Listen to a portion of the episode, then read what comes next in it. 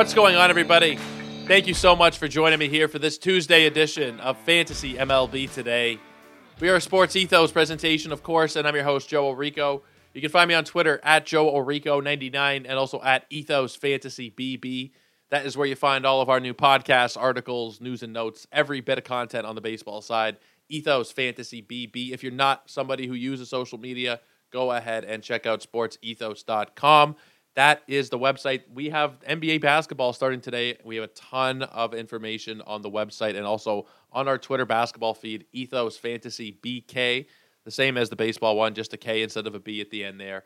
Uh, tons of news that will be coming out throughout the next six months uh, of the NBA season. I think it's six months. I honestly can't remember off the top of my head, but roughly six months of basketball kicks off tonight. You guys are definitely uh, going to want to be checking out the sportsethos.com website.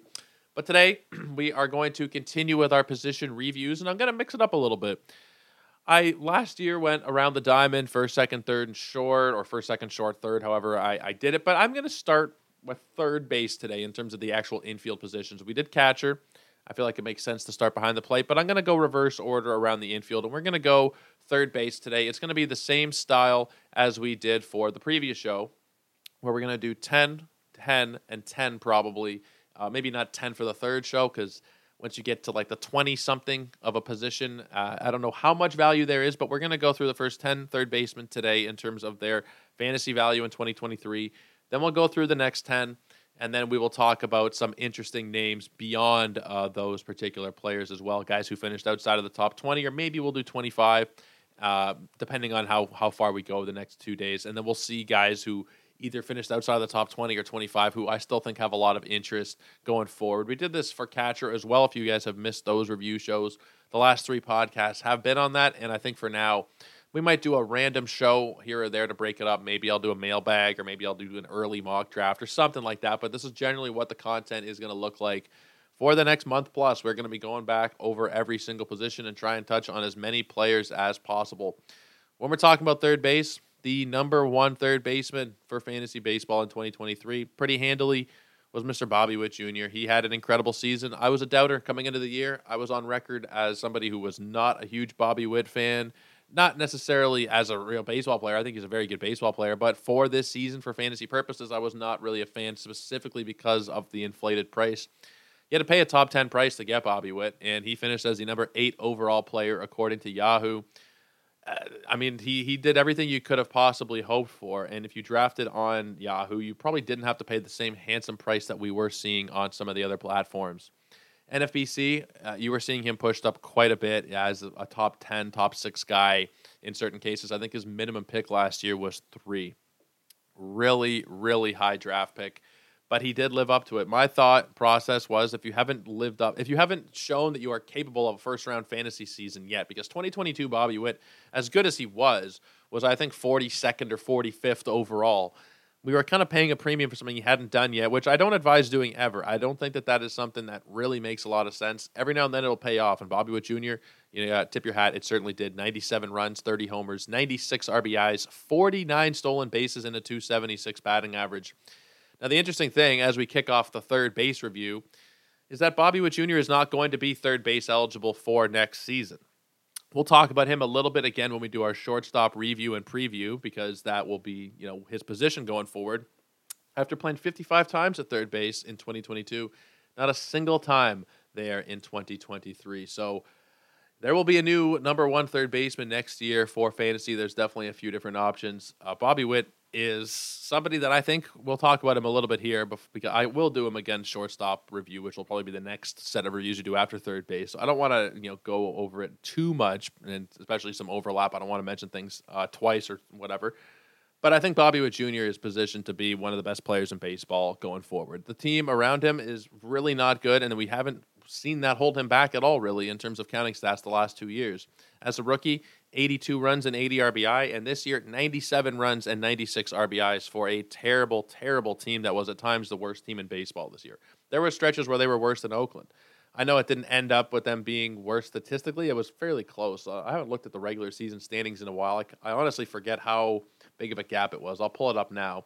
But there was definitely a stretch of the season where they were worse than Oakland. They ended up with six more victories, 56 and 106 record for Kansas City. A terrible offense, a terrible team overall. If you look offensively at where they ranked in Major League Baseball, the 28th best on base percentage. They were 23rd in runs per game, 26th in home runs. Terrible, terrible, terrible, terrible. All across the board. If you look at traditional stats, advanced stats, whatever it was, they were garbage. And yet Bobby Witt Jr.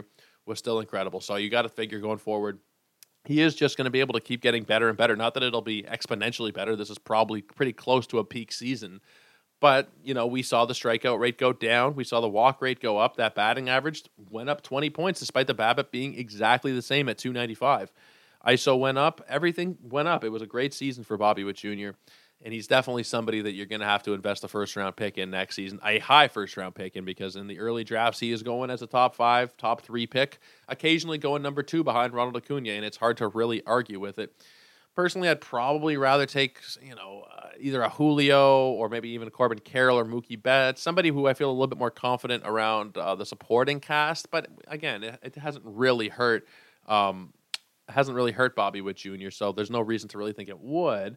I think I would rather just take a guy who's in a better lineup. Generally, I think it's going to be more beneficial because if he played on a even a half decent team, 97 runs and 96 RBIs is probably like 110 apiece. So that's where I stand. I think he's still easily a top five pick, but we will uh, probably go a little bit farther in depth when I talk about shortstop review because, like I said, that's where he is going to land next season. The number two third baseman on the season was Mr. Austin Riley. Austin Riley, I mean, there's he's a he's a guy, and I, have said this about uh, Freddie Freeman, and I've had a couple of people who's come on the sh- who've come on the show. Um, Matt Williams, who came on before the season, said this about Freddie Freeman, and it stuck with me uh, throughout a lot of the season. Not to say that Matt's like the one who coined this, but a guy who you can write their stats down in pen before the season starts and know what you're going to get. That is Austin Riley. That is Austin Riley pretty much every year. These last three years, you're looking at fairly identical numbers 33, 38, and 37 homers. 91, 90, and this year he actually had 117 runs, so he actually surpassed that total uh, the RBIs have been 107, 93, and 97. Steals have been 0, 2, and 3. And then the batting average 303, 273, and 281 across the board, you know, except for that nice little jump you got there in runs.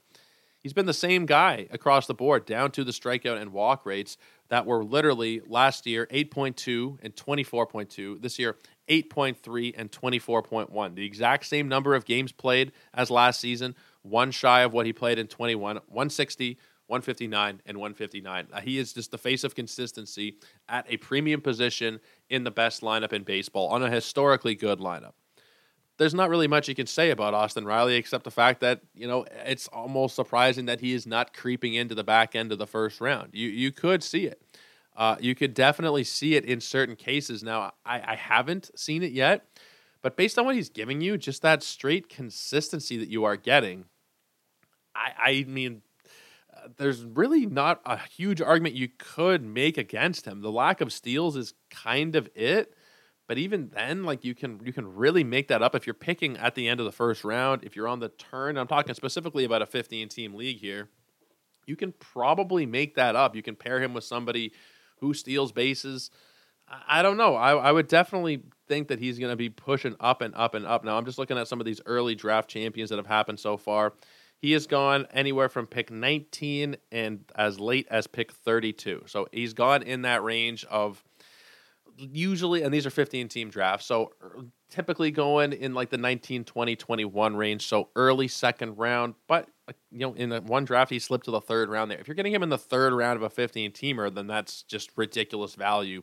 That's later than he was going last year. Last year, he was pretty consistently a second round pick, and he returned that as the number 14 overall player, according to Yahoo. He is just brilliant. There's no real two ways about it. I love him. I'm going to be drafting him again in the second round next season. There is no reason to think that Austin Riley is going to be slowing down anytime soon. We are talking about a guy who is 26 years old. Yeah, he is 26 years old. He'll turn 27 just before the start of next season, or I should say uh, April 2nd, so right when the season starts he's right in his prime. There's no reason to think that he can't do this exact same thing, if not get even a little bit better. So we have a lot to look forward to with Mr. Austin Riley. Definitely somebody that is a huge target. I had him on a couple teams this year. There's, you know, there's like I've gone over. He's just a perfect model of consistency at a terrible position. Definitely somebody uh, to be keeping an eye on in your drafts. Come the second round, mid second round, probably is where you're going to have to take him. Let's talk number three third baseman here. That's Yandy Diaz. Yandy Diaz kind of surprised the entire world and finished as the number three third baseman. His ADP was outside of the top 200 picks. If you were able to get him, then you did very well for yourself. Now, depending on your format, I don't think on a, lo- on a lot of them he is going to have third base eligibility again. Excuse me. The majority of his games played were at first base. That was 118 of them. He DH'd 13 times. He only was third baseman in six games. So on Yahoo, excuse me, I believe he will retain it on Yahoo, but it does depend on how those games broke down, if they were starts or if he came in uh, midway through. We'll have to see uh, how that did play out. I'm honestly not 100% sure what their ruling is going to be there. It's way too early to kind of figure that out. Now, I believe he did start five games at third base from what I'm looking at. So I think, I think Yandy Diaz is going to have that third base eligibility on Yahoo. In the other formats, I think that it's probably gone. Certainly in the NFBC, it's gone.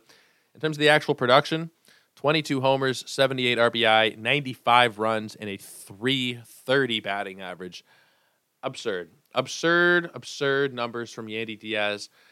Not what anybody was really expecting. I think specifically on the power side, that is where you got a bit of a shock with Yandy Diaz hitting the 22 home runs. Now, I was on the other day uh, In This League podcast. They have a Dynasty podcast called Dynasty Sports Life.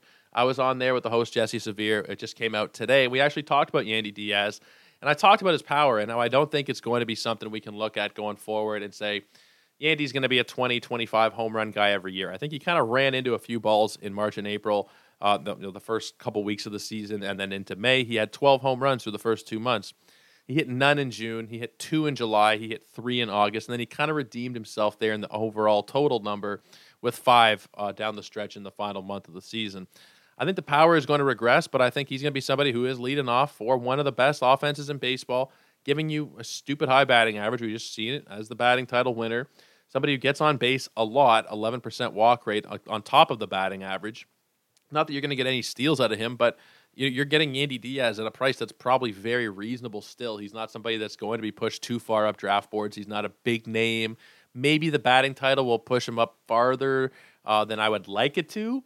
But in the early draft that I did, in the first one that I did, I was able to get him in round 10, I believe, and that's a 15 team draft. Maybe it was round 9, but I got him around pick 140, 150 range at that point, you can't really go wrong, regardless of where you're going to actually be slotting him into your lineup, whether it's first, third, corner, infield slot, utility slot. Definitely, definitely has interest to me, regardless of what the eligibility is. Now, the third base, if you are playing on Yahoo, that's going to play up, obviously. If he's just first, that is going to take away some because of the relative scarcity you have at third compared to other positions. But I think you can still look at what he does. And another guy where you can pretty consistently say 130, 140 games you know the the actual statistics are probably going to be in flux a little bit. I don't know exactly what the runs or the RBIs or the home runs are going to look like, but with that kind of solid base of batting average from a late point in the draft, I expect Yandy to be a pretty decent bargain again next year. Will he be a top? What was he this year? Thirty five player again. Uh, he was the 36th ranked player. Will he do that again? Probably not. But I think I'll take a bargain on him where he's going, probably around pick 120 or 130 once it settles in. Maybe he ends up getting pushed up higher than that but I think that's probably where he's going to go. And at that point, uh, I'm going to be pretty interested. Just one spot behind Yandy on Yahoo's player ranker at number 37, Rafael Devers. I don't know who would have predicted this one coming into the season, but Yandy Diaz was more valuable according to Yahoo. I don't know necessarily if I would take him over Devers, even just looking at their end of year stats. Yahoo puts a lot of weight into that batting average category, and granted, a 330 batting average is absurd. When you factor in that Devers had a few steals, he had more home runs, uh, he had more RBI. I probably would take Devers, but either way, uh, it, you you did pretty well if you had either one of them.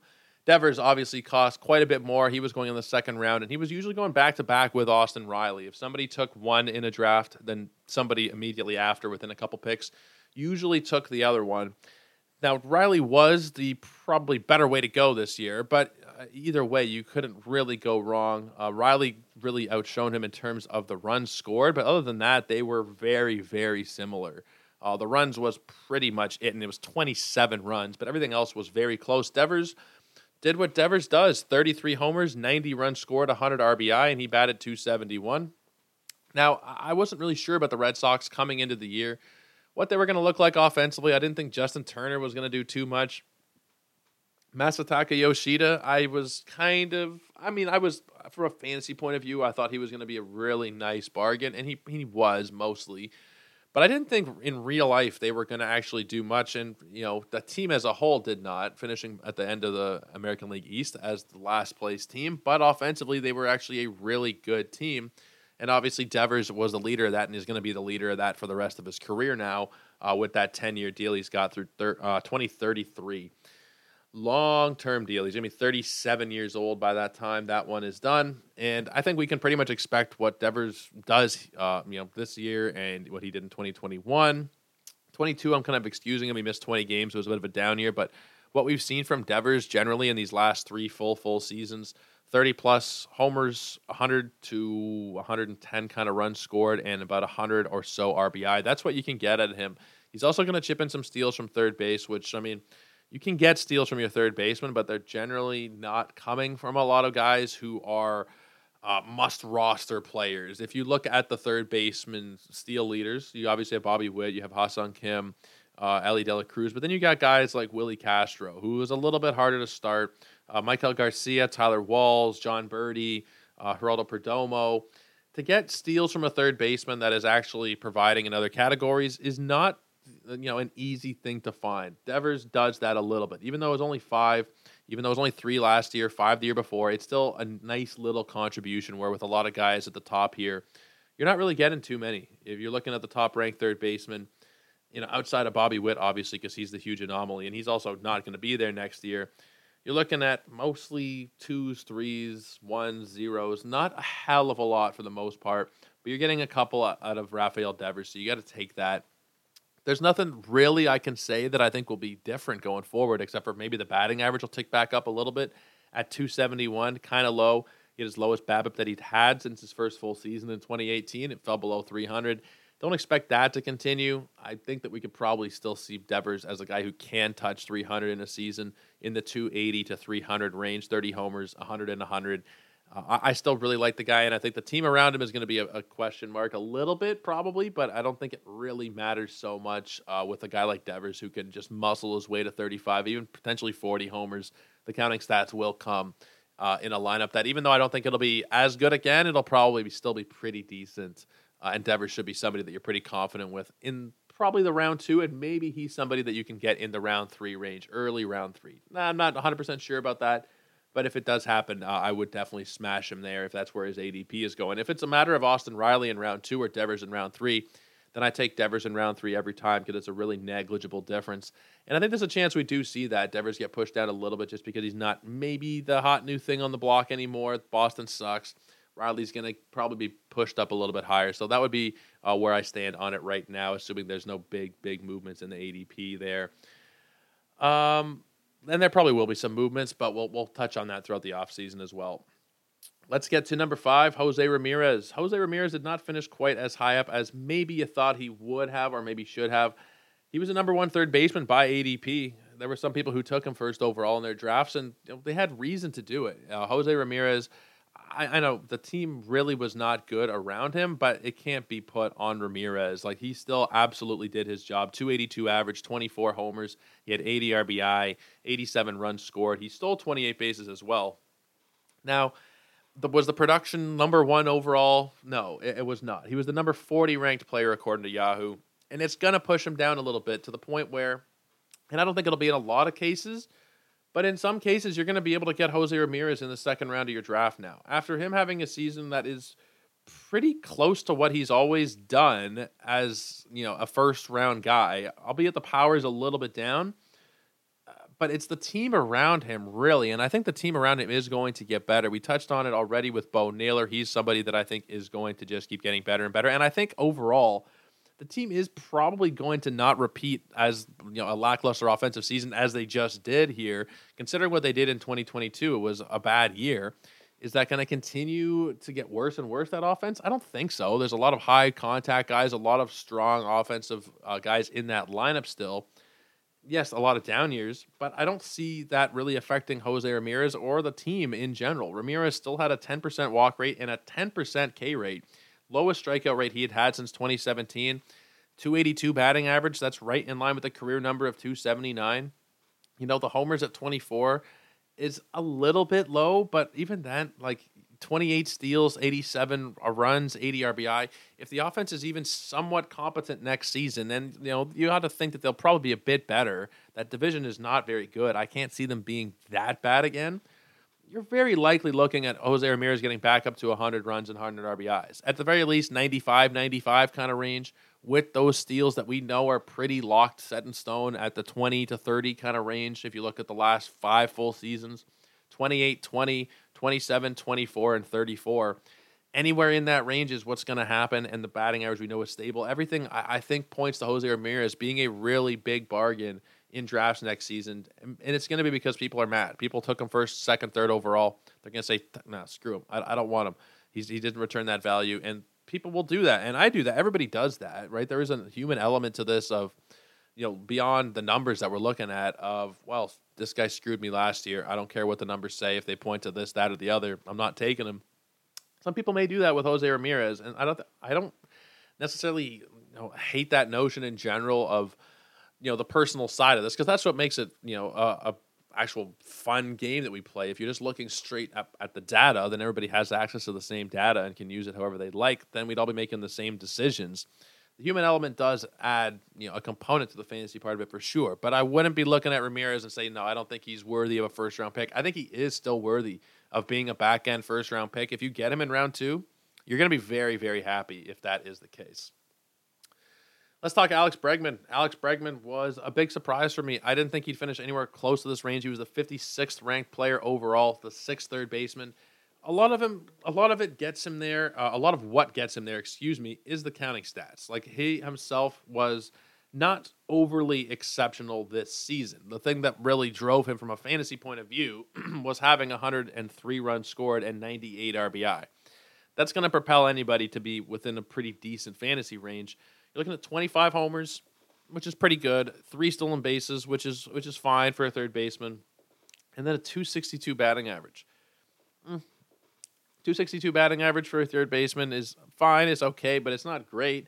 What really propels him is being in that lineup. That Houston team, which did get eliminated yesterday, is going to still be a very good team going forward. There's no reason to think Alex Bregman is not going to be doing the same kind of exact things we've seen from him these last several years. Now, the batting average is not what it was, the power is not quite what it was, but you're still looking at 25, 27 home runs you're probably looking at close to 100 runs scored and 100 RBI again.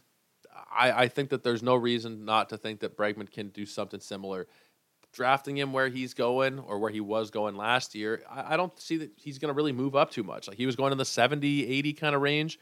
That's probably where I would see Bregman going, unless there's drastic changes on this team or he gets traded or something, in which we'll reevaluate.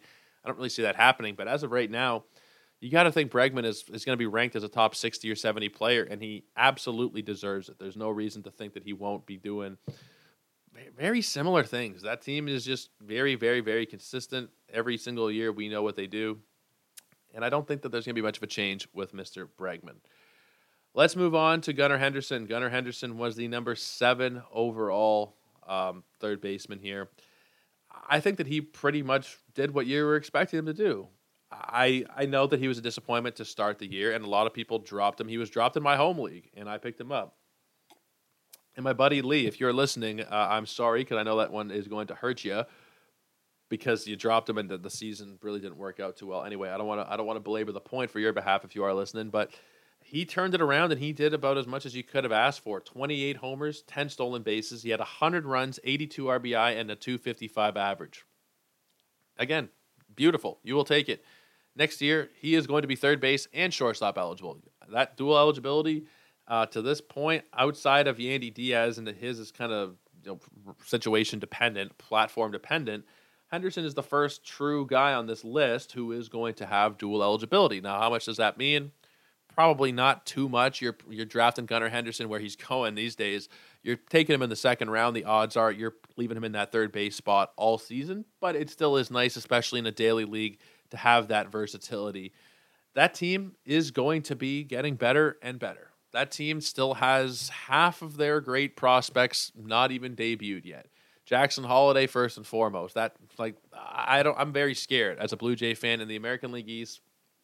Guys like Henderson and Adley Rutschman, and I could go through the whole team really because that's what they are at this point. They are a team that is fully constructed almost of young superstars, and they are just going to keep getting better as they develop. Gunnar Henderson did this as a 21 slash 22 year old, gave you 28 and 10 with 100 runs scored. The sky's the limit. The sky is the absolute limit for somebody who is going to be in the lineup pretty much every single day, 150 games this year. Don't see that changing much. In an incredible lineup, in a you know, albeit it's a tough division but that's not going to hold him back.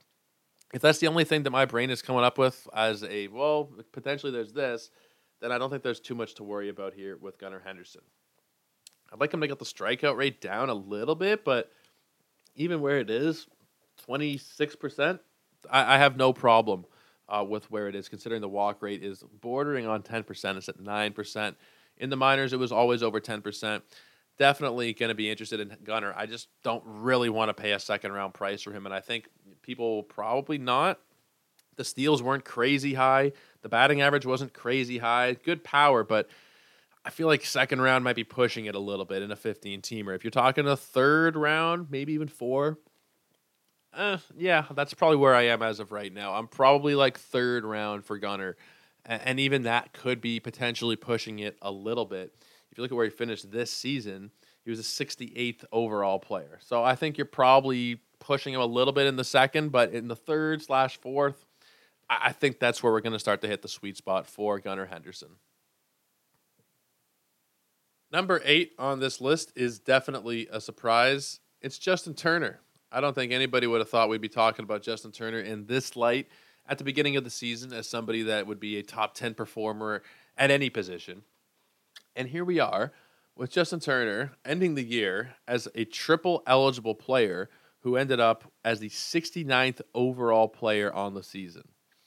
Now, third base is going to be gone for him, depending on your platform. He played there seven times. Now, he is going to have second base, which is really interesting for Justin Turner. He played there 10 times. And again, that is kind of platform dependent. I think if it's NFBC, you need 20 to carry it over. So in some formats he'll just be first, but I think on Yahoo, and I'm to double check. I think he'll be first and second, first and second for sure. And then if I just look at his splits, I want to just see how many times he started at third base. I believe it was yeah, it was all seven times he appeared there. I believe he was a starter. So I think he's going to carry that on Yahoo as well. So you're looking at a triple eligible player who's coming off one of the best seasons of his career. And it's, I know, for somebody like Justin Turner, who has actually had a really good career, especially for a late bloomer that didn't really come into his own until about 30. This is really right up there. He had his most RBI he's ever had in a season at 96. He was within one run of his career high at uh, 86. Career high was set in 2021. He batted 276, which was right there with his career numbers. I mean, the WRC plus numbers we've seen higher in the past for sure, but this was a pretty damn good season for Justin Turner. Is he going to be able to repeat it? I'd like to think probably not. He has a player option for next season. I think he's probably going to, if I'm reading this right, I'm not great with contract stuff, but I think that he is a player option. Odds are he's going to try and cash in a little bit on what he did this year because what he did in 2022 was kind of a poor showing decent batting average, but still was kind of poor in the other departments. I think that he's somebody that is going to probably opt out and go somewhere else, and I think that'll really dictate what I think of him. But wherever he is, I don't think you can have too much interest outside of a late flyer who you can plug in in multiple positions. I think if he's in your Yahoo drafts, whether or not he'll land there, whether or not he'll get there, uh, is is a question, another question entirely. But I think that he should be somebody that is like a last to second last round player that you don't even really start that often as a bench player, especially if he has first, second, and third eligibility. I think he makes a lot of sense as somebody that sits on your bench and you plug him in in a daily league when you have the opportunity to, when you need to, whether it's because of matchups, whether it's because your guys are sitting, whatever it is. I think that's the sweet spot for Justin Turner. I'm not going to be overly interested if people are paying like a top 150 price for him because of this season. I think that you kind of need to look at the fact that he is 38 years old. He's going to be 39 uh, next month. Does does he have that much left in the tank? He played 146 games, which was the most. He, actually, no, sorry. In 2021, it was 151 games. But this is a lot of games for someone at his age, at a lot of different positions in the field. I, like him as a late option, but I wouldn't be investing a hell of a lot in Justin Turner for next year. Let's talk Max Muncy. He was the number nine third baseman. Max Muncy, I was very much out on coming into the season. I did not think there was going to be much hope at all. I thought he was going to be a very poor draft pick, and I was mistaken. Now, he did bat 212. That was an improvement over the year prior by 16 points. He had 36 homers, 95 runs scored, 105 ribbies. He even stole a base, and then that 212 average. He was kind of Kyle Schwarber light and he did it from the third base position. Now, I believe, depending on your format, if you're looking at Yahoo, he was second base eligible this year. Going into next year, he will just be third base. Uh, 320, or excuse me, 324 games. That'd be a lot of games to play in a season. Uh, 124 games at third, and he was a DH 10 times. It's a club option for 2024. I think it's 13 million dollars. I'm I believe it's 13 13 and a half it looks like. Uh, but again, I'm not the greatest contract guy. I would imagine they bring him back. Max Muncy's not as old as you might think. He's only 33. I, I feel like they probably do bring him back on that deal, considering the year he just had. And there's no reason to think he can't kind of run it back a little bit. Now, I was down on him because, well, he had just had a horrible season. The metrics had kind of regressed a little bit. The, the strikeout rate had gone up. The walk rate went up a little bit, but the strikeout rate went up a lot last season. The power kind of disappeared. Now, he was hurt, uh, but I, I, was really not in on him with the team also losing some pieces. Now the team could potentially be gaining a piece in Shohei Ohtani, and I'm going to essentially plan for him going there. And I talked about it with Will Smith about how nice that team would look uh, with Mookie Freeman, and then you got Ohtani and followed by Will Smith. Probably Max Muncy is right in the middle of that mix somewhere as well. Even without Ohtani, you saw what he did this year 95 and 105, which he has done a few times in the past. It's not like this is a brand new thing for him. He has done it before. Uh, he has scored 101 runs in the past. He has driven in 94. He's driven in 98.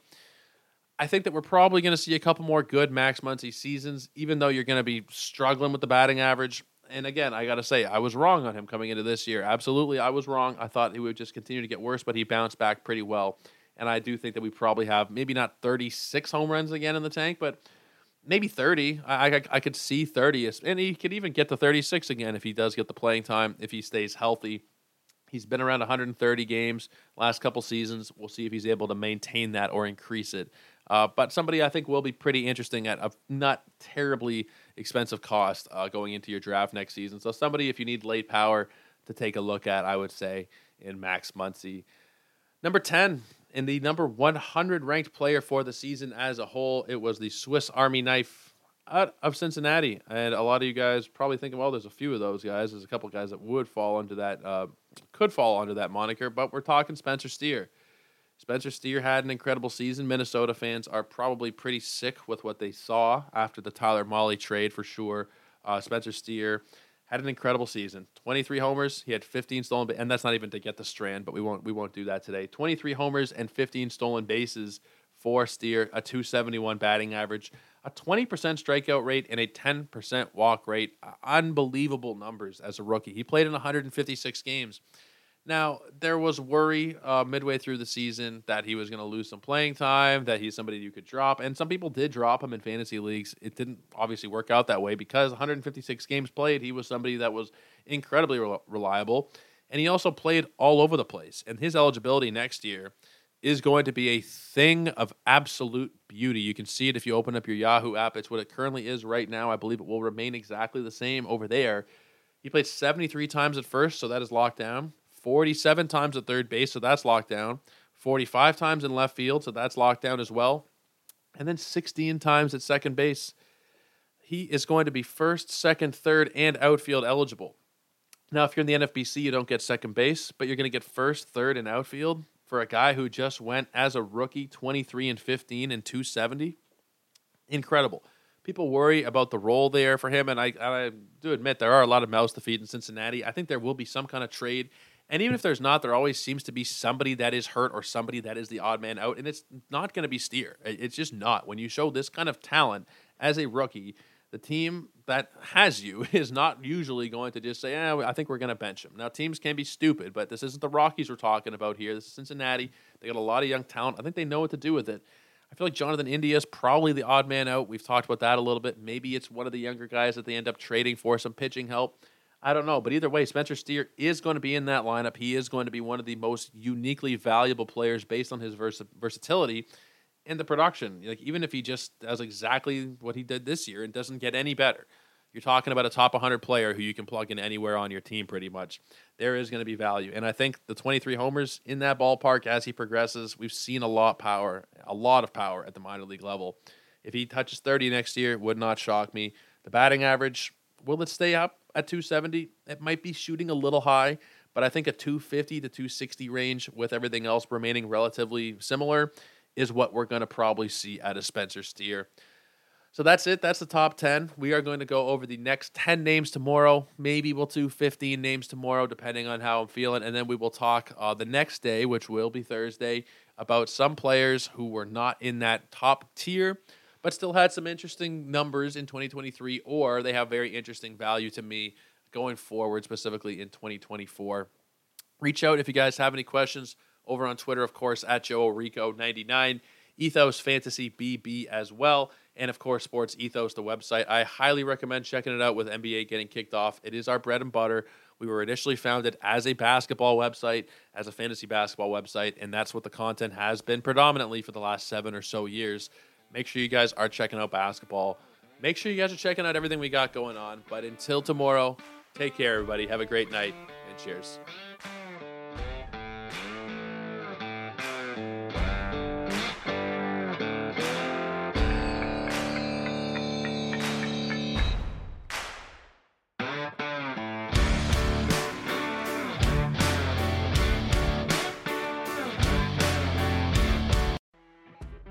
You know, when you're listening to a true crime story that has an unbelievable plot twist that makes you stop in your tracks? That's what our podcast, People Are the Worst, brings you with each episode. I'm Rachel. And I'm Rebecca. We're identical twins who love true crime cases that make you say, didn't see that coming, and we hate the people responsible for them. Listen to People Are the Worst now on Apple, Spotify, or wherever you get your podcasts.